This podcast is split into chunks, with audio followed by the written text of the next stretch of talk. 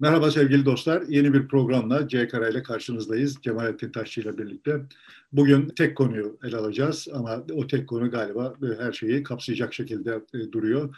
E, Tarkan 2017'den bu yana ilk kez bir e, müzikle karşımıza çıktı bir parçayla ve çıktığı andan itibaren de herkes tarafından izlendi. Milyonlarca kişi izlemiş oldu. Geçecek adıyla. E, bu tabii bir siyasal çıkış gibi e, algılandı. İşte doğrudan sanki AK Parti'ye ve Cumhurbaşkanı Erdoğan'a söylenmiş sözler gibi değerlendirildi. Muhalefet sahip çıktı, iktidarsa bundan alındı. E, bunun nasıl anlaşıldığı, Tarkan'ın aslında ne yapmak istediği, bir siyasi mesaj mı veriyor? Türkiye'de taraflar ya da işte muhalefet ve iktidar bunu nasıl algıladı? Bu 90'lı yılların Tarkan'ı ile şimdiki Tarkan arasındaki fark ne? Değişen kuşaklar e, gibi pek çok meseleyi konuşalım istiyoruz. Belki de siyasetin yeni bir sosyolojik okuması da buradan e, yapmış olabiliriz diye ben bir girişle başlamış oldum. Gerçekten ilgi topladı. Kendisi pandemiden dolayı yazdım. O dönemde ben de bir Covid oldum. Çok ümitsizdim. O ruh haliyle e, bunu yazdım dedi. Ama hayli uzun sürdüğü, çekimlerinde uzun olduğu ve üzerinde çok çaba harcandığı gözüküyor. Şarkı sözleri de anlamlı ama Bence onun kadar da önemli olan görüntüler, çekimler. O da son derece e, yerine oturmuş gibi geldi. Yani müzik kalitesi olarak iyi, başarılı bir iş. İçerik olarak nereye oturuyor meselesini senden şimdi konuşalım. Ya önce şuradan başlayalım. Yani sen söylemeden ben bilmiyordum yani 2017'den beri şarkı yapmıyor olduğunu. Müzikten de anlamam. Bu endüstri, endüstri dinamiklerini de çok iyi bilmiyorum ama böyle bu yaşta bu popülaritede 7 yıl herhangi bir şarkı yapmamaya cüret etmek çok sık rastlanan bir şey değil. 5 yıl. 5 yıl. 2017, 2022 5 yıl. Pardon 5 yılda olsa yani bu çok sık rastlanan bir şey değil herhalde. Yani e, Pandemi ee, araya girince zaten biraz müzik e, üretimi durmuştu her yerde. Dolayısıyla Tarkan'da da durmuştu. Pandemi iki yıllık hikaye ya. Yani sonuçta yani kendisinin işte ben bunu pandemi nedeniyle işte ve diğer çevre problemleri şunlar bunlar filan falan nedeniyle ümitsizliğe kapıldım ve işte o sırada içime doğduğu filan demesi de çok şey açıklamıyor. Ondan önceki dönem uzun bir dönem yani sessiz kaldığı dönem açıklamaya muhtaç bir şey. Ama asıl derdim yani bu bir cüret yani. Çünkü hani çok hızlı değişiyor olan bir piyasada yani işte tamam ben e, belli bir standarda bulaşmadan bir şey yapmayacağım denebiliyor olması şaşırtıcı geldi. Ben Tarkan'ı takip etmem, bilmem. Fanı da değilim yani. Ama hani bu vesileyle hakkında da birçok şey okudum. Okumak durumunda kaldım. Bu bir cüret. Şeyde de hani klibe de sonra ayrıca geliriz ama klipte de zaten o cüret görünüyor. Yani e, herkesin şeyini hackleyerek, ekranını hackleyerek herkese aynı anda ulaşıp yani senin problemin ne olursa olsun beni dinleyeceksin diyor. Diyor yani zımnen. Yani ben sana tecavüz edeceğim yani. Benden kaçamayacaksın. Ben sana tecavüz edeceğim diyor. Bu da o cüretin bir göstergesi gibi geldi bana. Ama yani yakışmış delikanlıya şimdi. Onu verelim. Hacker kıyafeti de giymiş yani hackerlıkla meşgul olan kişileri havasını andırmış. En azından filmlerde gördüğümüz havasını andırmış. Evet. Yakışmış yani şimdi. Hikaye neresinden başlayacağız? Başlayabiliriz bilmiyorum. Şöyle başlayayım izin verirsen. Bildik bir fıkra vardır. İşte padişah vezirini çağırır der ki vergileri şu kadar arttırdım aman efendim olur mu işte halk isyan eder falan filan sen boş ver der. Neyse vezir çağırını açar vergileri arttırır. Sonra ertesi gün bir çık bak bakalım sokaklar ne durumda der. Vezir dolaşır gelir der ki işte herkes burnundan soluyor işte öfke içinde sayın padişahım bu kötü oldu filan falan. Tamam haftaya vergileri şu kadar da arttırın der padişah. Vezir şaşırır ama işte yine çaresiz emri uygular. İşte yine ertesi gün çık bak bakalım. İşte herkes barut gibi sayın padişahım işte patladı, patladı patlayacak filan panik halinde vezir. Tamam önümüzdeki hafta vergileri şu kadar da arttırın filan. İşte üçüncü, dördüncü neyse bir zaman vezir gelir şaşkın bir şekilde Sayın Padişahım haşmetlum işte her şey çok iyi yolunda millet sokaklarda şenlik, cümbüş filan falan dediği zaman hemen son vergi artırımını indirir padişah. Şimdi bu bir fıkra. ama çok sert bir hakikate işaret ediyor. Yani halk gerçekten vergiler karşısında ya da problemler karşısında iktidar tarafından üretilen problem, problemler karşısında böyle davranır mı bilmiyorum. Ama şunu net olarak biliyorum ki evet iktidarlar, muktedirler hükmettikleri ahalinin gülmesinden hoşlanmazlar. yani öfkelenmesinden, korkmasından vesaireden filan falan işkillenmezler fakat gülmesinden işkillenirler yani. Bunu çok veciz bir biçimde Gül'ün adında Umberto Eco kahramanına söyletir. Gülmek, mealen söylüyorum yani gülmek çaresizlerin en ciddi gücüdür, ezilmişlerin en ciddi gücüdür diye. Dolayısıyla bizim unutmuş olduğumuz, uzunca bir süredir unutmuş olduğumuz bir şeydi gülmek. Niye iktidar aslında buradan üstüne alındı? Yani Tarkan anladığım kadarıyla tedbirini almış yani önceden hatta yani şarkı yayınlanmadan öncesinden bu şarkıyı niçin yaptığını işte falan açıklayarak tedbirini almış yani. yani bu siyasi bir şey, siyasi iktidara yönelik bir şey değil. Yani düş artık yakamızdan dediğim sen değilsin demiş. Ama evet. Tarkan sorunları, günlük problemleri kastediyorum. İşte sıkışan trafik. Zaten klipte de görünüyor o e, işte trafik, bezmiş insanlar hali. Bunlara ben e, düş yakamdan bir de doğal olarak pandemiye düş yakamdan diyor. Ben şimdi şöyle yani tabii Tarkan'ın daha önceki açıklamasını bilmiyor idim ama işte şu saatte klip yayınlanacak bilgisi geldiğinde o bilgiyle beraber şarkı sözlerinin bir kısmı geldiğinde bende de anında hemen iktidar ra düş yakamızdan diyor duygusu uyandı. Sonra klibi izlediğimde ya bu Covid'e yazılmış dedim. Öyle gösterilmeye çalışılıyor, çalışılıyor en azından dedim kendi hesabıma. Sonra da Tarkan'ın açıklamasında o, o, okuyunca evet yani Tarkan tedbirini almış. Ama Tarkan da biliyormuştur ki muhtemelen de sadece biliyormuş değil. Aslında bunu da kastetmiştir ki evet burada düş yakamızdan dediği mevcut iktidar eliti. Tabii bugüne kadar e, yaptığı parçalar hit olmuş, toplum tarafından sevilmiş, e, uzun yıllar e, toplumun arkasından gitti, dinlediği bir sanatçının toplumun yaptığı şarkıya nasıl bir refleks göstereceğini tahmin etmemesi, bunu düşünmemesi, öngörmemiş olması herhalde aklımıza gelmez. Evet. Sonuçta Tarkan ne açıklama yaparsa yapsın, efendime söyleyeyim iktidar kanadı bunu nasıl karşılamış olursa olsun, muhalefet bunu nasıl sahiplenmiş olursa olsun çok net olarak şunu tahmin edebiliriz. Yani ömrümüz varsa bu bahar ve bu yaz her yerde bu şarkı işte böyle bangır bangır söylenecek. Bununla birlikte işte göbek atılacak. Oh oh neydi o çok Oynayacağız. Şimdi oynayacağız. Zilleri takıp oynayacağız o zaman diyor. Evet. Oh oh zilleri takıp oynayacağız o zaman. O çiçekten günler çok yakın inan diye bir bölümü. Evet yani sonuçta insanlar bunu herkesin anlayacağını, ne, neyi kastettiğini herkesin anlayacağını bilerek söyleyecekler ve herkes de aynı kasıtla söyleyecek. Yani sonuçta Tarkan'ın niyeti bambaşka olsaydı bile, olduğunu zannetmiyorum dediğim gibi, bambaşka olsaydı bile neye hizmet edecek? Üç aşağı beş yukarı belli oldu. Zaten Türkiye'de bu, şimdi kim nasıl davranırsa davransın bu önce bir siyasi olarak değerlendiriliyor. A adına mı bunu söyledi, B adına mı bunu söyledi diye senin kastın olmasa da ha diyorsun. Tamam bunu A için söylemiştir ya da işte bunu B için söylemiştir diye zaten hemen o tasdifi yapıyoruz. Ama yani işte şimdi bunun bu kadar bariz bir biçimde diğer her şeyin önüne geçecek şekilde bu kadar ilgi görmesi diyelim hani kalburun üstünde kalmasının bir gerekçesi var. O işaret etmeye çalıştığım husus o yani. Akıl vermiyor yani bak karşısına şunu koyalım. Yani bir öğretmen çıkıyor ve diyor ki işte bak dünya tarihinde ya da mesela benim yaptığım gibi yani insanlık tarihinde olaylar şöyle şöyle şöyle şöyle gelişti.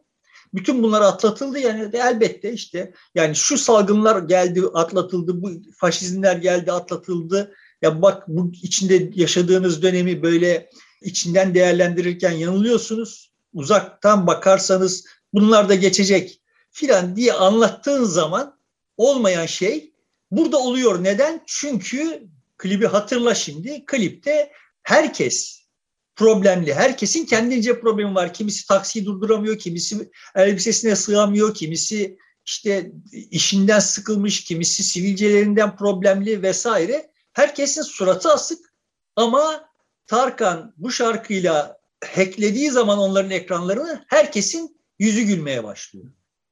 Yani olayı yapıyor olan şey gülme.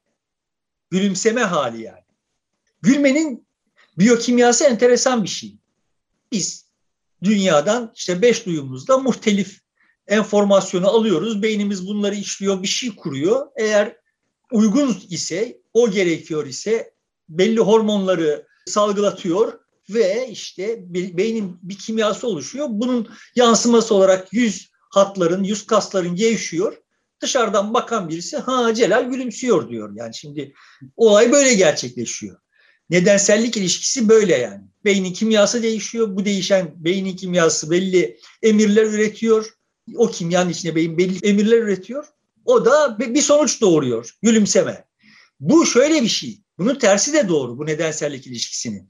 Yani sen durduk yerde gülümseyecek olursan yani yüz kaslarını kontrol ederek gülümseme haline getirecek olursan o beynin kimyasını değiştiriyor. Gülümsemeyi gerektire şartlar o o enformasyon gelmediği halde beyin o kimyayı üretiyor yani. Dolayısıyla evet gülme çok mühim bir şey. Gülümseme çok mühim bir şey. Bunu anladığım kadarıyla zaten herkesten iyi sen biliyor olman gerekiyor. Çünkü ben şimdi düşününce birdenbire aklıma şu geldi. Ben senin kahkahayla güldüğünü falan hiç görmedim bunca yıl içinde. Ama gülümsemediğin herhangi bir anı da hatırlamıyorum yani. Doğru. Dolayısıyla yani evet bu kendi kendisini, kendi halini yeniden üretebiliyor olan bir şey. Dolayısıyla da çok önemli bir biyokimyasal silah bu yani.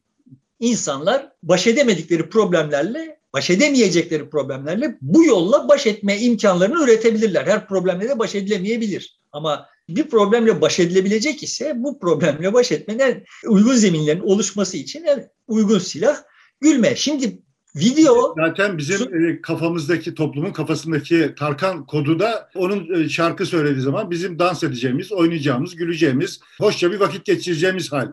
Yani bizde zaten Tarkan'a bakışımız o. E, bizi eğlendirecek, dans ettirecek, şarkı söyletecek, gülümsetecek. Özelliği bu. Tıpkı işte stand-up yapan Cem Yılmaz gibi. Biz onun karşısına gülmek için çıkıyoruz. Biz hazırız da zaten toplum olarak. Background'umuzda böyle bir bilgi de var.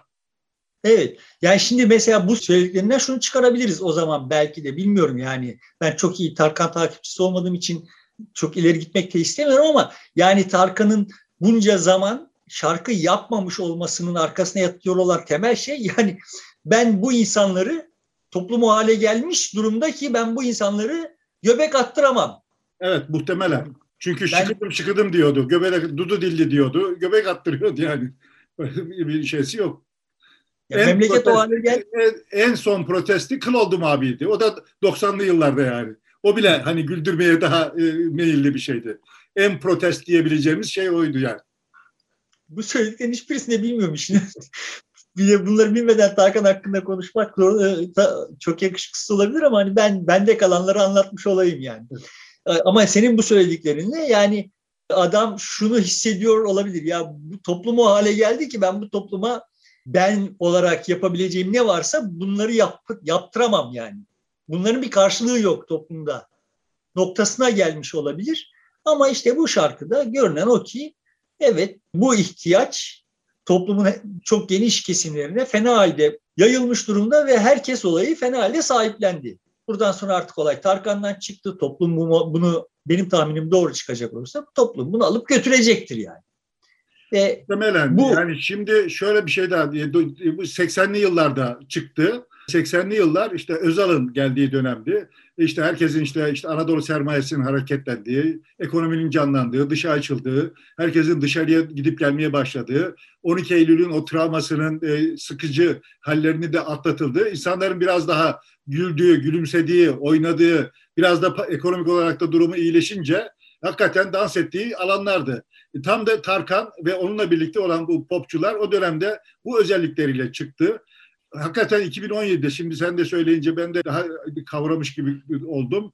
Buna uymuyor, o moda uymuyor Tarkan yapacağı şarkılar. Dolayısıyla karşılık görmeyeceğini düşünerek yapmamış olabilir. Şimdi yapıyor olması demek ki artık buna bir ihtiyaç var. Evet böyle insanlar gülmüyor ama beklentisi bu. Burada bir arayış var. Sezmiş olabilir. Oradan hareketle. Yani ben bir siyasi çıkış yapayım filandan hareket ettiğini zannetmiyorum. Şimdi 1980'leri hatırlattın yani 1980'ler böyle hani çok bilmişlerin hepsinin fena halde damgaladığı, yargıladığı, cenazesini kılarken de büyük haz duyduğu bir dönem. Türkiye 1980'lerde gezmeye başladı. Evet. 1980'lerde giyinmeye başladı. 1980'lerde dışarıda yemek yemeye başladı. Yani Türkiye bir toplum olma hüviyetini kazanmak konusunda ve işte ülkenin farklı coğrafyalarının farklı coğrafyalarına temas etmesi konusunda bir şeyleri ilk defa 1980'lerde tecrübe etmeye başladı. 1980'lerde eğitim talebi eğitim talebi, eğitim talebi Türkiye'de her zaman yüksekti ama 1980'lerde ivmelendi. 1980'lerde insanlar evet kendi hayatlarını değiştirebilecek olduklarını, daha iyi bir hayata sahip olabilecek olduklarını, bunun kendi ellerinde olduğunu hissetmeye başladılar. Bunları, bu duyguların hepsini fena halde istismar ettik Türkiye olarak. Çok da tatsız işler yaptık. Bunları reddetmiyorum yani. Ama net toplamda sosyal ruh, ruh halinin kalıcı bir biçimde ve çok radikal bir biçimde değiştiği bir dönemdi o dönem. Evet o dönem işte senin de işaret ettiğin gibi işte oradan yani 1970'ten o acılı arabesk ve işte o kan gözyaşı vesaire kahramanlık hikayelerinin yerini böyle işte hafif sabun köpüğü ama işte onunla birlikte göbek atılacak şeyler almaya başladı.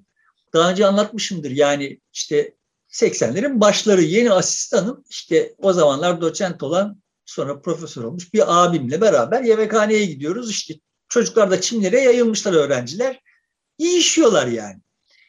Baktı şöyle dedi ya biz bunların yaşındayken dedi memleket kurtarıyorduk şunların haline bak dedi. Ya dedim ben şey çok şaşkın biz bunların yaşındayken birbirimizi öldürüyorduk bunlar sevişiyorlar yani hangisi daha iyi yani? yani sonuçta hakikaten böyle bir şeydi. Ama işte o bizim kuşağımız kendi tırnak içinde yaşadığımız absürtlüğü kahramanlık olarak kodlayıp onu bir şeyle paketlediği için de bugünlere kadar geldik yani. O 80'lerdeki dönüşümü aşağılayarak geldik. Tekrar söylüyorum 80'lerde türlü çeşitli biçimsizlikler oldu Türkiye'de. Bunlara bir itirazım yok. Ama Türkiye'nin sosyolojik olarak bir takım imkanlara sahip olduğu bir dönem idi. Görmezden gelindi aşağılandı yani. Ve evet o sayede de Türkiye'de teknik olarak bakacak olursak iktidarın en az belirleyici olduğu bizim içinde yaşadığımız dönem Süleyman Demirel'den daha az muktedirdi Turgut Özal ve iktidarı, siyasi iktidar. E, şeyden de Erdoğan'dan da daha az muktedirdi. Yani asıl aktör, oyuncu toplumdu yani. Ama işte bu kim, kimsenin işine gelmiyor. Muktedir olanların hiçbirisinin işine gelmiyor yani. Yani muktedir olanlar istiyorlar ki biz somurtalım, gülmeyelim ve kaygılı olalım, korkalım vesaire. Şimdi o, bu fıkrayı o yüzden anlattım. Bu sahiden de evrensel bir gerçeklik yani. Bütün insanlık tarihi boyunca muktedir olanın en korktuğu şey tebaanın bilebiliyor olmasıdır. Bu evet, hükümet... Barış da çok kızmıştı gülme hadisesine e, birisinin karşısında niye gülüyorsun evet. diye ikaz etmişti. Evet. Ben yani şuna sana garanti veririm. Mesela ya şöyle söyleyeyim yani Erdoğan'ın güldüğünü hayal edebilir miyiz? Edebiliriz. Bir iki, bir iki kere şahit de olduk. Evet, var. Bahçeli'nin güldüğünü hayal edebilir miyiz? Edebiliriz. Yani Sırrı Süreyya Önder'in mecliste bir şeyine güldüğünü görmüştük bile. Süleyman'ın güldüğüne de hayal edebiliriz. Zor da olsa bütün bunlar mümkün. Yani hayal edilebilir şeyler. Ama şunu hayal edemez. Bahçeli'nin yanında birisinin gülüyor olduğunu hayal edemez. Erdoğan'ın yanında birisinin gülüyor olduğunu hayal edemezsin yani. Derdim bu. İktidar böyle bir şey yani. Onun yanında gülünemez. Sana garanti veririm Erdoğan babasının yanında hiç gülememiştir. Yani, yani çok çocukken gülmüştür, bir iki teşebbüs etmiştir ve fena halde dayak yemiştir yani. Hikaye biraz ona benziyor evet. Öyle. Anlatılanlar. Dolayısıyla, dolayısıyla Bülent Arınç'ın işte kadınların gülmesinden rahatsız olması vesaire filan falan zaten erkeğin kadın üzerindeki iktidarının aracı da o gülmeyi yasaklamak İlaveten de ama sadece kadın değil yani bütün tabi olanların gülmesinin yasak olduğu düzenler tasavvur eder. İktidar bunun üzerine kurulur yani. Gülebiliyor olduğun yerde iktidar diye bir şey olmaz. Şöyle olur. Yine de tabii ki bir iktidar olur. O iktidar saygınlıktan elde edilmiş olan bir iktidar olur. Yani benim anne tarafım ve baba tarafım bu anlamda birbirinin tam kontrastıydı. Yani birisinde sahiden şen şakrak, neşe, gülüş, cümbüş falan falan vardı ve evet o ailenin büyüğü bütün gücünü saygınlığından alıyorum. Ötekisi de ben hiç gülündüğünü hatırlamıyorum. Gülünemezdi yani. Yani çocukların gülmesi bile yadırganırdı ve yani haddini şaşırmışlık olarak baştan etiketlenirdi. Oradaki iktidar saygınlık falan falandan değil yani. Büyüklükten kaynaklanıyor. Yaşça büyük olan, yaşça küçük olandan olanın üzerinde otorite sahibiydi. Kıdem üzerineydi yani. Dolayısıyla ben yani çok çocukken bunları yaşamıştım yani adını koyabilmiş değildim de ama sonra sonra aa bak işte bu olaylar böyle oluyormuş. Yani sağdan soldan okuduklarımla falan harmanlayınca, başka yaşadıklarımla harmanlayınca bu iş böyle olabiliyormuş demiştim. Dolayısıyla şimdi Tarkan'ın şarkısında bize işaret ettiği şey, klibinde bize işaret ettiği şey güleceksiniz. Ben sizi güldüreceğim yani ben sizin hayatınıza gireceğim, sizi güldüreceğim ve güldürdüğüm güldürdüğü zaman oyun değişecek yani. Oyun bozulacak. Sadece güldüreceğim de demiyor. Yani anlıyorum durum kötü, berbat, sorun var çok ama bu geçecek diyor. Ve biz e, yıkılmayacağız. Böyle geçmişte böyle şeyler oldu. E, bir umudu aslında orada ateşliyor. Hadi gülelim demiyor. Gülmeyi bir sonraki adıma e, erteliyor aslında. Gülünebilecek olma ihtimalini canlı tutuyor şarkıda büyük oranda ben şimdi benim burada teorik olarak sözünü ettiğim şeyleri düşünüp de o klibi yaptıklarını veya bu şarkı sözünü yazdıklarını düşünmüyorum. Ama evet. net toplamda şunu şunu hissettiklerini düşünüyorum. Hani o yüzden deminki kontrastı e, öne sürdüm. Yani ak, böyle akıl, akla hitap ederek vesaire falan falan bu geçecek demenin hiç kimsede bir karşılığı olmayacağını ama evet biz buradan şöyle bir asık suratı güldürürsek bu şarkının sözü izleyiciye geçecek. Ben yani burada işte böyle fingirdek bir edayla insanda gayri ihtiyari bir gülümseme uyandıracak bir e, ses tonu ve işte cilveli bir ses tonuyla, ifadeyle işte oh oh filan dediğim zaman bu mesaj geçecek. O zaman ha bu oldu denebilmesi için o gülmenin, o o fingirdemenin olması gerekiyor. Derdim bu. Yani bunu böyle ha bak şimdi teorik olarak biliyor olmasa bile pratikte bu ancak böyle olursa oluyor. Ru hissedebilir yani. Ya or, or bir dozunda eski şarkılarına göre çok dozunda bırakmış. Eski şarkılarda kıpır kıpır hep oynar dururdu.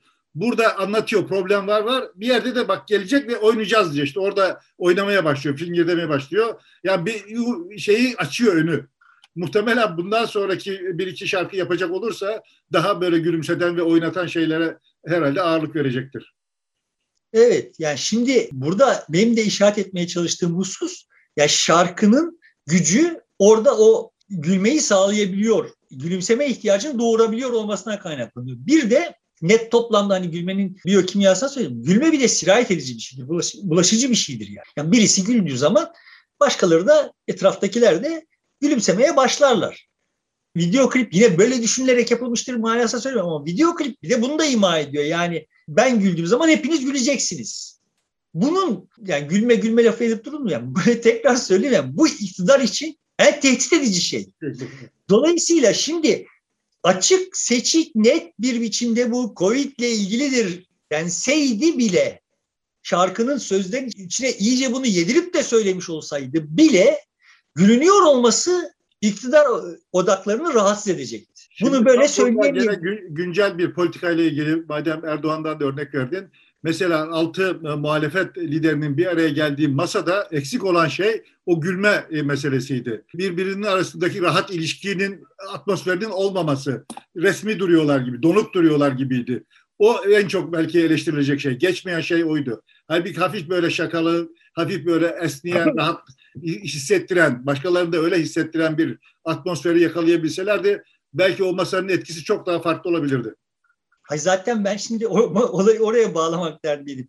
Bizim başımızdaki tek iktidar bu siyasi iktidar değil ki işte. Bu da orada da bir iktidar var ve onlar da gülünmesinden hoşlanmıyorlar. Sen sen ham hayal kuruyorsun. Onlar öyle gülemezler, güldüremezler çünkü onların iktidarları yıkılır. Yani biz şimdi Kılıçdaroğlu'nun, Davutoğlu'nun gülebiliyor olduğumuz zaman onların iktidarları yıkılır yani. Ben sana şunu söyleyeyim yani daha dün gece şarkıyı dinleyip müzikten de anlamam yani. Ama hani şarkıyı dinledim. Bu sosyolojik olarak ne manaya geliyor, nereye doğru gidebilir olay falan diye düşünürken şunu düşündüm yani mesela çok köşelileştirerek söylüyorum. Ümit Kıvanç, Umurtalı filan falan çıkıp da ne geçecek? Siz uğraşmadan işte böyle bir şeyin geçeceğini mi zannediyorsunuz? Zaten işte kapitalizmin son safhası olan bu küresel neoliberalizmin ürünü olan Tarkan'dan bu beklenirdi. Böyle işte sizi afyonluyor. Siz işte şöyle tefekkür etmeden ve işte şu kadar eğitim görmeden e, ipleri de bizim elimize bırakmadan bir şeylerin geçeceğini mi zannediyorsunuz filan falan diye gürleyecekler. Bizim gülmemizden, Tarkan'ın bizi güldürmesinden, gülümsetmesinden, bize enerji transfer etmesinden ya da bizim kendi enerjimizi yeniden üretmemizi sağlamasından fena halde rahatsız olacaklar. Olmuşlardır yani. Eğer olmamışlarsa ve böyle laflar ortaya dökülmezse dün gece şöyle hissettim. Ben kendimi çok terk edilmiş hissedeceğim yani. Aa bak bizi terk ettiler bunlar. Artık adama saymıyorlar. Demeye çalıştığım şey bu. Yani sen şimdi çok uzun süredir muhalif muhalif kanatta olup da bizim gülmemizi isteyen herhangi bir özne biliyor musun? Yani iktidardan daha çok kaygı üretiyorlar. Erbakan hiç olmazsa güldürüyordu bizi. çok şeyle. muhalefetteydi. Muhalefet olarak gücünün buradan kaynaklandığını hiç değilse idrak edebiliyordu. Ama yani şunu biliyordun yani değil mi? Erbakan iktidara gelseydi güldürmeyecekti yani. Evet. İktidara geldiği zaman da güldürmedi yani. E, yanına gidildiğinde pek de gülünemezdi. E, iktidarın yanında zaten gülünemez. Yani o, hayır, hayır, iktidar yani, değilken, muhalefetken bile Erbakan'ı ziyaret ettiğimizde, görüştüğümüzde yok. o, o hava olmazdı yani. orası o iktidar alanı. Orada orada gülünemez yani. Dolayısıyla ben şimdi hani e, meseleyi şeye getireyim. Kendi e, gündemime getireyim. Ben biliyorsun, hatırlıyorsun işte beni takip edenler de biliyorlar. Dünyayı, sosyolojiyi işte şehirler, kasabalılar diye tasnif etmiş idim ve işte şehirliler kendisini evcilleştirmiş, evcilleşmiş. Daha yumuşak huylu, daha dünya ile barışık falan falan insanlar. Ama böyle hani kafamda bunların fotoğrafları net fakat dile getirirken yetersiz kalıyorum falan. O sırada işte bu Netflix'te Wild Wild Country yayınlanmıştı. Bu Bagvan'ın şeyi hakkında bir belgesel. Ve orada demiştim bana ya sen bu şehirli derken kasabalı derken neyi kastediyorsun diye sonra bak bu diziyi izleyin. Oradaki kasabalılar yani Oregonlular yerli Oregonlular kasabalı. Küt insanlar gülmek yani on, gerçek gerçek insanlarla belgeselde gerçek insanlarla yıllar sonra görüşmeler yapılıyor. Şimdi orada görüyorsun yani o adam gülemez. O zaman gülme terimini kullanmamıştım da ama orada yenilmiş, büyük hayaller kurmuş, o hayaller yenilgiye uğramış olan insanlardan, insanlarla da konuşuluyor yıllar sonra. O yenilmişliklerine rağmen bir dinginlik, suratlarında bir mütebessim demesek bile yani yumuşak bir ifade ve işte kendi hayatlarıyla ve dünyayla ilişkilerini daha serin bir biçimde değerlendiren insanlar. Fotoğraf olarak baktığın zaman görüyorsun şu şehirli mi şu kasabalı. Dolayısıyla ben de diyor idim ki bu dünya şehirlerin dünyası olacak. Böyle bir tasnif yapmıştım. Yani bu muhafazakar, liberal, sosyalist falan gibi kavramların bugünkü dünyayı açıklamakta yetersiz kaldığını, aslında temel ayrımın başka bir yerde olduğunu işaret etmek için bunu kullanıyor idim. Sonra yine hatırlayacaksın yani 5-6 yıldır bunu kavramları çok fazla kullanmıyorum şehirli kasabalı. Çünkü tırnak içinde coğrafi olarak şehirli olan ların da büyük bir bölümü aslında benim kasabalı diye tarif ettiğim gibi davranıyor. Nedir o yani? Ya benim gülmemi istemiyorlar kardeşim. Dolayısıyla şimdi bir süredir dünyayı aslında şöyle tasnif ediyorum.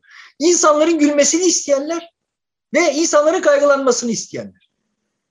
E yani dünya yıkılıyor, yanıyor, çevre şöyle efendim işte pandemi böyle zaten otoriter rejimler geliyor vesaire. E ne yapacağız peki yani? Ne yapacağız? Tefekkür edeceksiniz ve bize biat edeceksiniz. Yani onlar akıllılar ve bize ne yapılması gerektiğini söyleyecekler. Biz sadece piyonuz. Şimdi bize böyle davranıyor olanların iktidarını sarsmanın biricik yolu var. Gülmek. ben de bunu beceremiyorum yani. Hani sen beni arada bir böyle dürtüyorsun. Özel hayatımızda. Yani bu kadar da ciddi almam ama ben de işte evet kasabalı tarafım baskın çıkıyor ve öfkeleniyorum yani. Ama teknik olarak baktığımız zaman iktidar ister kültürel iktidar olsun, ister siyasi iktidar olsun, ister aile içinde iktidar olsun, her ne olursa bu iktidar yanında gülünmesine tolerans gösteremeyen bir şey. Kardeşim gülmemiz gerekiyor ya.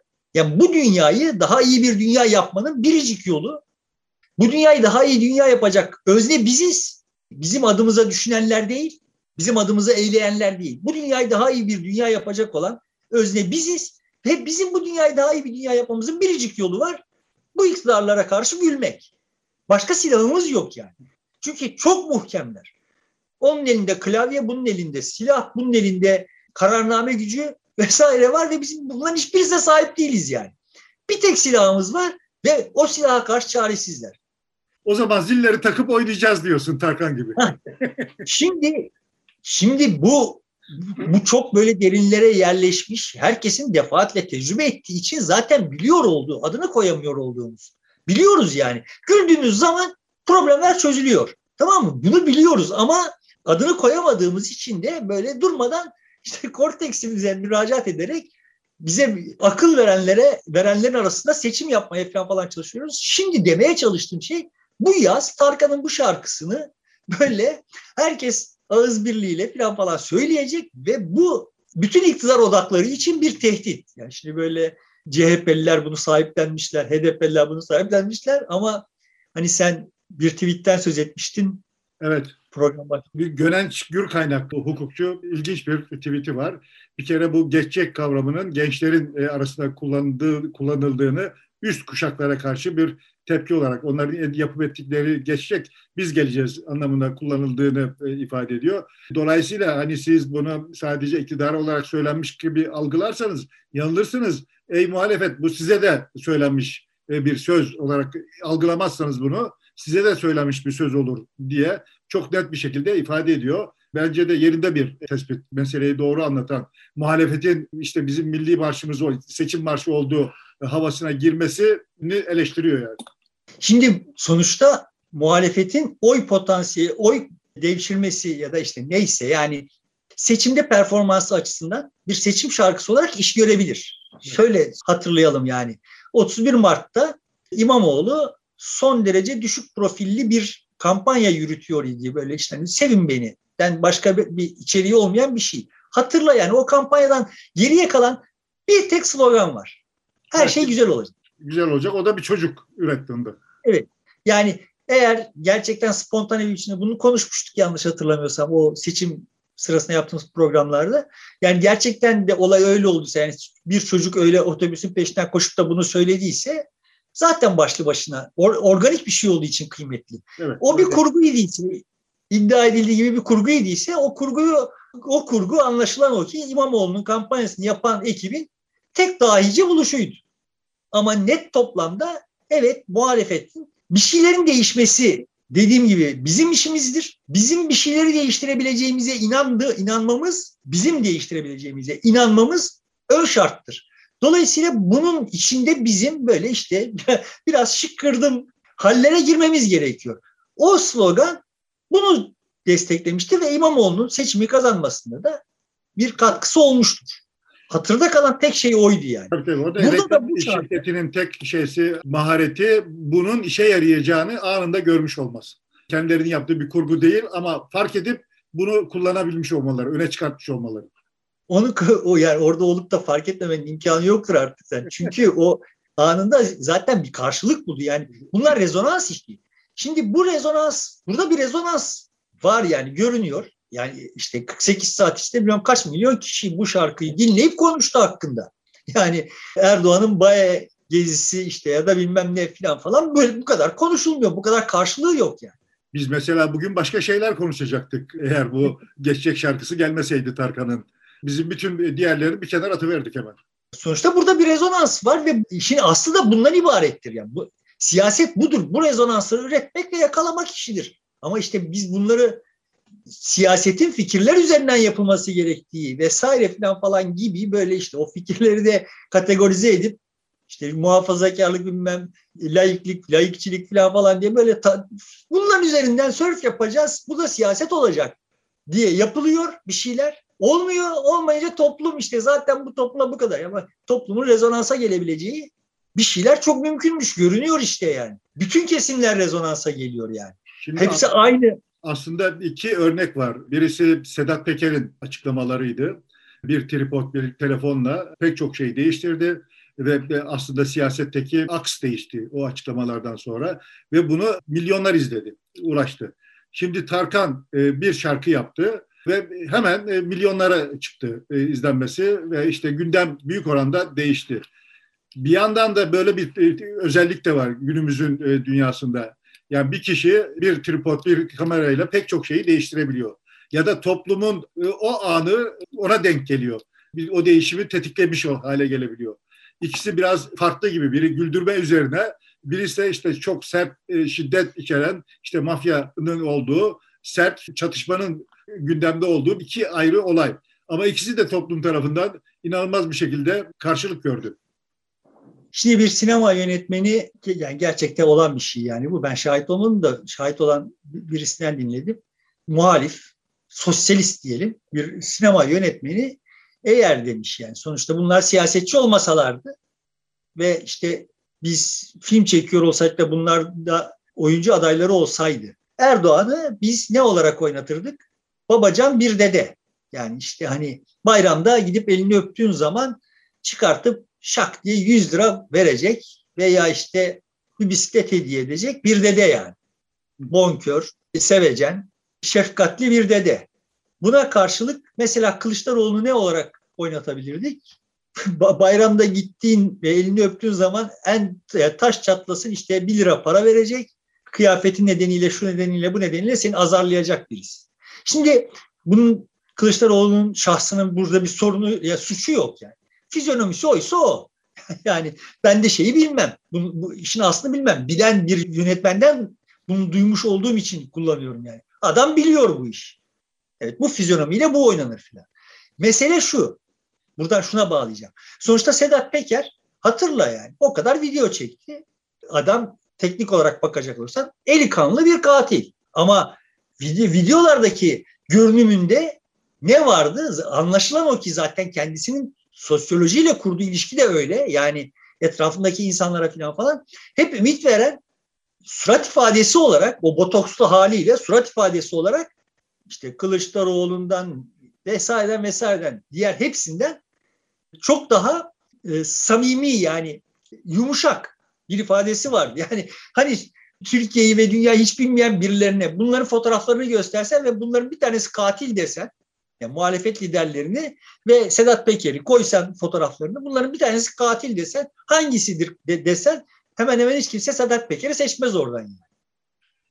Hangisi Şimdi, değildir hemen seçer diyorsun o da Sedat Peker. Dolayısıyla evet burada bütün fizyonomik dezavantajlara rağmen bir farklı davranış da mümkün idi. Ama bunu sergileyemediler. Neden? Çünkü kendi küçük mahalli iktidarları yani Kılıçdaroğlu için CHP'nin içindeki iktidarı Türkiye'deki iktidarından daha mühim. Potansiyel iktidarından. Bu aktüel bir şey yani. Meral Akşener için İyi Parti'deki iktidarı Türkiye'deki potansiyel iktidarından daha mühim. Bu şeyi kırabileceklerine de ihtimal vermiyorum. Bu partiler kanunu değişmediği sürece. Yani dolayısıyla biz yanlış işleri konuşuyoruz demeye çalışıyorum. Müteahhit defalar. Yani biz manasız işler konuşuyoruz. Yani Kılıçdaroğlu'na ya bak Türkiye'nin hali bu ve sen şunları şöyle yapmazsan filan falan diye anlatıp durmanın bir manası yok. Yani adamın çünkü birinci önceliği ve mevcut siyasi partiler e, mimarisi içinde haklı olarak birinci önceliği oradaki iktidarını korumak. Oradaki iktidarı korumanın en kestirme yolu bütün muktedirler bunu bilirler ki en baştaki fıkrayı onun için anlattım. En kestirme yolu yanında gülünmesini yasaklamak. Yanında gülünemeyen insan muktedir olarak kalır ama işte o da Kılıçdaroğlu olur. Kılıçdaroğlu'nun şahsından bağımsız olarak böyle bir adam olmak zorunda kalır yani. Sen halbuki bu oyunu kurallarını değiştirsen Kılıçdaroğlu böyle davranamaz. Böyle davranamadığı zaman başka bir Kılıçdaroğlu olur. O Kılıçdaroğlu hem Kılıçdaroğlu'nun kendisi için hem CHP için hem Türkiye için daha bereketli bir şey olur. Şimdi senin me- mekanizmaların bereketsiz ve ondan sonra bambaşka bir kavgayı yürütüyorsun. Demeye çalıştığım şey benim bu. Burada ama bu şarkı bütün bunlara rağmen muhalif kanadın işine yarar. Neden? Net toplamda çünkü o muhaliflerin de içinde bulunduğu oyunun da bir iktidarı var. Kılıçdaroğlu da Erdoğan'ın yanında gülemez. yani Tuncay Özkan Kılıçdaroğlu'nun yanında gülemez. Kılıçdaroğlu da Erdoğan'ın yanında gülemez yani. Tekrar söyleyeyim burada kimsenin şahsıyla bir alıp veremediğim yok yani. Ayrıca Kılıçdaroğlu'nun son dönemde yapıp ettiklerini de işte kendi hesabıma daha öncekilerle mukayese ettiğimde ciddi bir pozitif bir gelişme olarak görüyorum, yorumluyorum yani. Ama konuştuğumuz şeyler yanlış. Bunu demeye çalışıyorum. Bu, bu oyundan bu çıkar yani. Şimdi Fenerbahçe işte Çek Cumhuriyeti'nin takımına karşı çaresiz kaldı. Çünkü senin ligin bu. Çünkü senin liginin kuralları bu. Senin liginin bu kurallarından Fenerbahçe bile ancak bu olur. Yani şimdi böyle bir Trabzonspor efsanesi falan falan bu. Çok da puan farkı attı. E göreceğiz seneye Trabzonspor Avrupa arenasında. Yani sen oyunun kurallarını değiştirmeden, kulüpler düzenini değiştirmeden vesaire falan falan orada şahısları değiştirerek veya işte kelimeleri değiştirerek bir şeyleri değiştirmeye çalışıyorsun. Halbuki işte oyunun aslında nerede oynanıyor olduğunu bu şarkı gösteriyor. Niye bu kadar önemsiyoruz? Çünkü evet bu kadar farklı tırnak içinde bu tasnifleri yapanlar açısından bakıldığında farklı farklı kamplarda olan insanlar aynı şarkıyla birlikte hareketlendiler yani. Aynı şekilde hareketlendiler. İktidara oy verenlerin içinde de sayısız insan bu şarkıyla birlikte dinlerken kıpraşmıştır. O, o gelecek o günler demiş. Şey de çok mühim yani. Bak o gün gelecek yani geçecek bu. O gün gelecek ve o gün ne olacak hakkında bize bir vaadi var şarkının. Yani ne olacak? Zilleri takıp oynayacağız yani.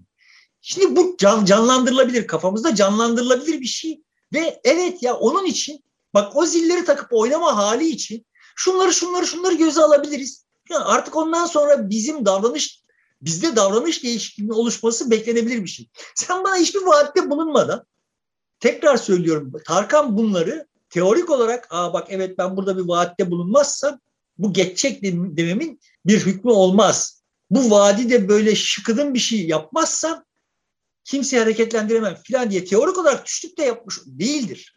O pratikten gelen bir bilgi. Yani bugüne kadar yaptığı şarkıların gördüğü ilgi ona yansımasından kaynaklanan bir artık omurilik meselesi onun için bu. Sanatçı dediğin öyle bir şey olur zaten. Yani hani sanatçı eserini içgüdüleriyle bildiği şeyler üzerinden yapar ve sen aa evet bak burada bu bundan çalışıyor dersin. Bizim yaptığımız şey bu. Tarkan'ın da bunları böyle düşünüp de e, yaptığını söylemiyoruz. Yani söylediğimiz şey şu bak evet burada bir vaat var. Bu vaat kolay kafada canlandırılabilir bir vaat. O vaadin kolay kafada canlandırılabilir ve özenilecek bir şey olması yüzünden de evet bu geçecek mesajı satın alınıyor. O zaman artık evet biz üstümüze düşeni yapabiliriz. E şimdi bütün bunların olmadığı bir siyaset düzenine Sezen Aksu'nun duruşu üzerinden bir burada siyaset düzenine bir ders var demiştik siyasetçilere. Şimdi burada da böyle bir ders var yani. Bir vaat, bir vaat olması gerekiyor. O vaadin kolay olmayacak. Siyasetçilere dersten ziyade topluma doğrudan mesaj. Yani sizin kıpır kıpır olmanız gerekiyor. Sizin işte geleceğe inanmanız ve bir gün oynayacağınızı işe düşünmeniz gerekiyor gibi. Yok. Orada bir mesaj yok. Orada orada, orada diyor var. ki vaat var orada diyorsun. Aslında şarkının kendisi ben size bak bu vaadi verdim. Sizi kıpır kıpır oynat, oynatıyorum.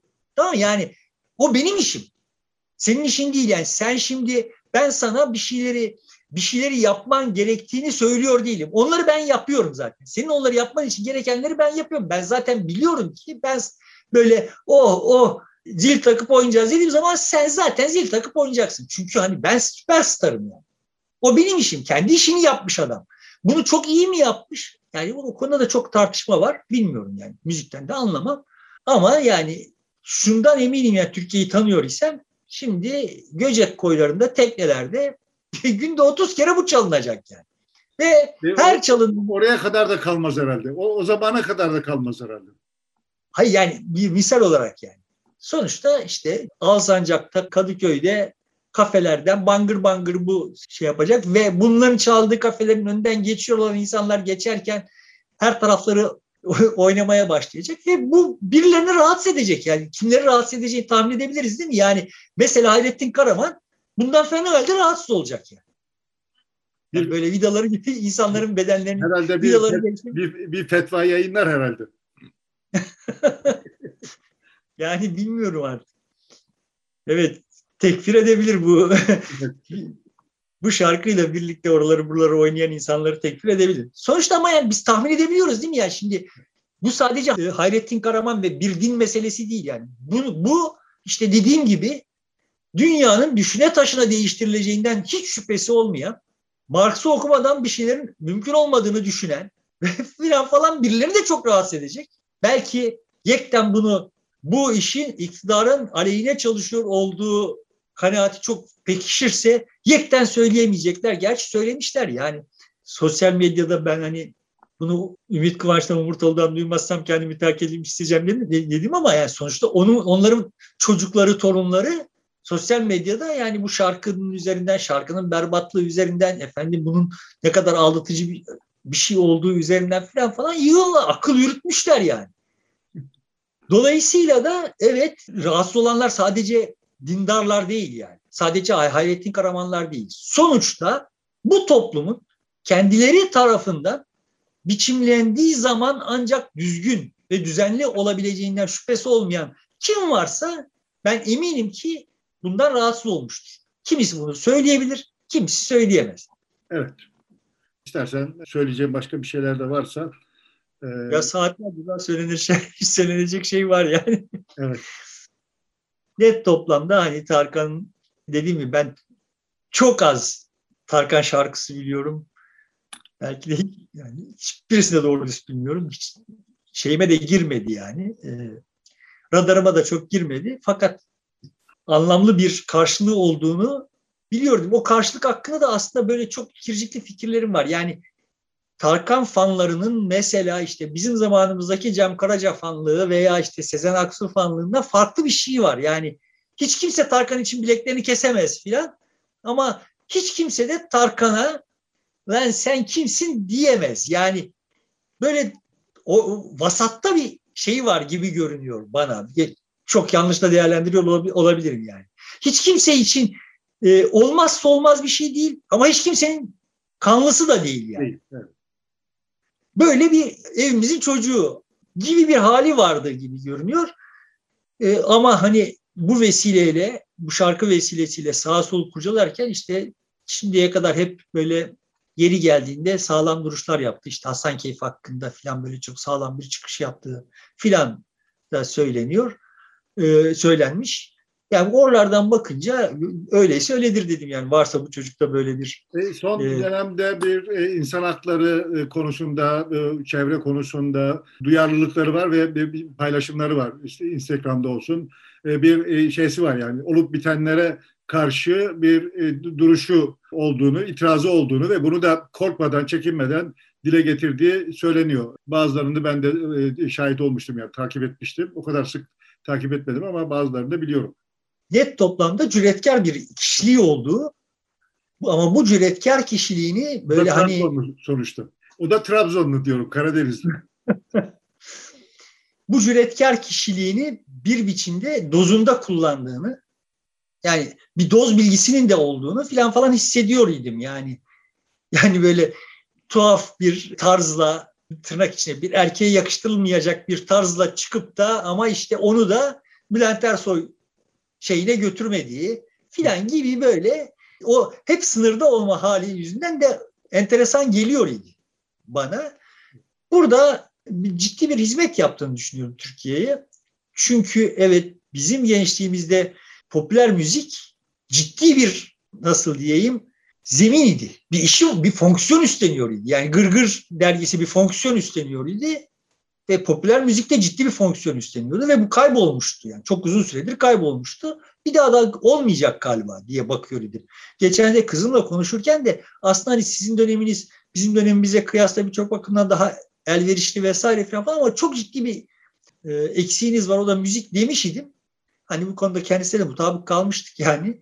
Sanki bir daha olmayacakmış gibi görünüyordu. Bu şarkı belki de tür, türünün son örneği olarak bu konuda ciddi bir hizmet. Yani bu işte son dönemde yükselen hip, hip hop var. Biz çok fazla dinlemiyoruz belki ama bu çok yaygınlaştı, e, popülerleşti de. E, biraz da Tarkan ikiye bölmüş şarkısını galiba. İlk kısmında işte pop müziği bildiğimiz Tarkan tarzını sürdürüyor. Son bölümde de o şeyi sürdürüyor. Hip hop'u e, devralmış, e, onu söylüyor. Buradan da yeni kuşaklara, Z kuşağına e, yeni bir Tarkan olarak hitap etmiş oluyor. Burası da aslında bence en hesabi kısmı burası gibi geldi. Kendisi açısından hitap edecek toplum kesimlerini iyi tahlil ederek yeni nesle, yeni kuşağa tam yerinde bir mesaj aktarıyor. Onun anlayabileceği tarzda.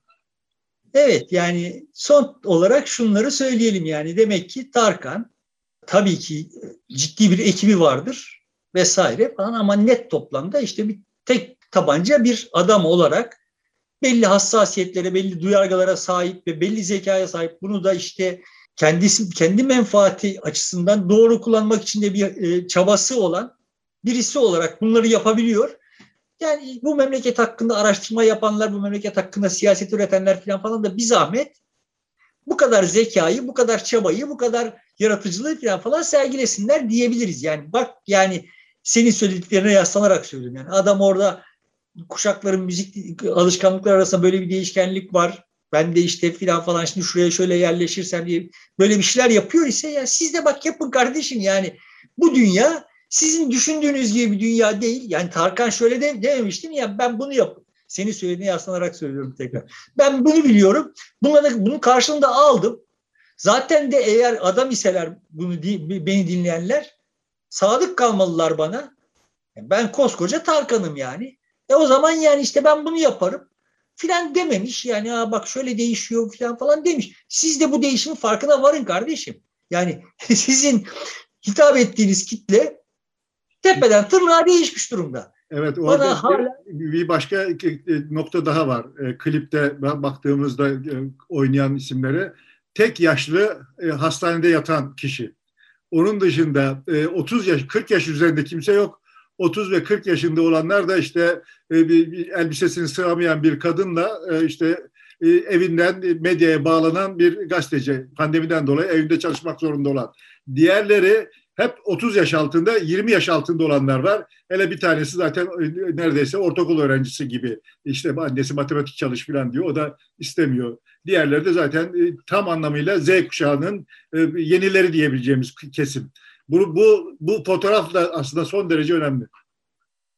Evet yani sonuçta bizi yatağa mahkum etti diyorsun Tarkan yani.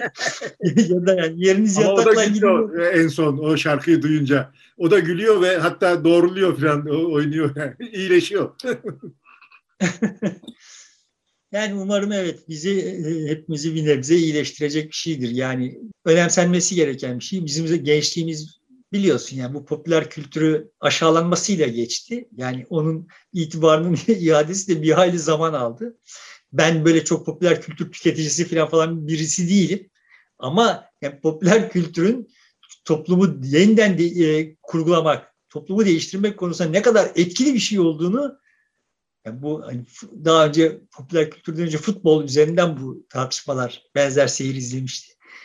Bu ahkamlara da fena halde bilgeneyim, yabancıyım. Sonuçta bu şarkı Türkiye'de Türkiye'yi sağaltmak konusunda ciddi bir fonksiyon üstlenecektir diye tahminimi tekrarlayıp bitireyim. Evet yani böylece bizim siyaset arenasına ya da bizim de konuşabileceğimiz şekilde müzik arenasına yeni bir e, giriş oldu. Muhtemelen bunun arkasında gelecek gibi. Zaten işte e, zorlamalar var idi e, bununla ilgili işte stand-up yapmıştı Cem Yılmaz. Yeniden uzun bir aradan sonra bir güldürme ihtiyacı için sanatçıların bir harekete geçmeye başladığı gözüküyor. İşte Sezen Aksu üzerine çok gidilince bir şarkı sözü yazdı, şiir yazdı. Ee, onu şarkı yapmayacağını söyledi gerçi ama bu mesela çok etkili oldu filan. Demek ki toplum belli bir tava gelmiş gibi gözüküyor. Tarkan da tam bu noktada Tarkanları yapıp ortaya çıktı. E, diyelim burada bitiriyoruz sevgili dostlar. Şimdilik hoşçakalın. Yeniden görüşmek üzere. Çarşamba günü beraber olacağız.